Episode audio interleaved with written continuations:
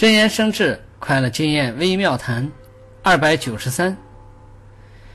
有一些人，凡是喜欢和自己作对，喜欢危害自己，对自己的事业发展会有很大的障碍。倘若用种种方法，将他们和品质善良、心地善良、对自己有好感、对自己心悦诚服的一些人搭配在一起，让他们经常互相渲染良好的德行。这些人也会慢慢变成自己的朋友。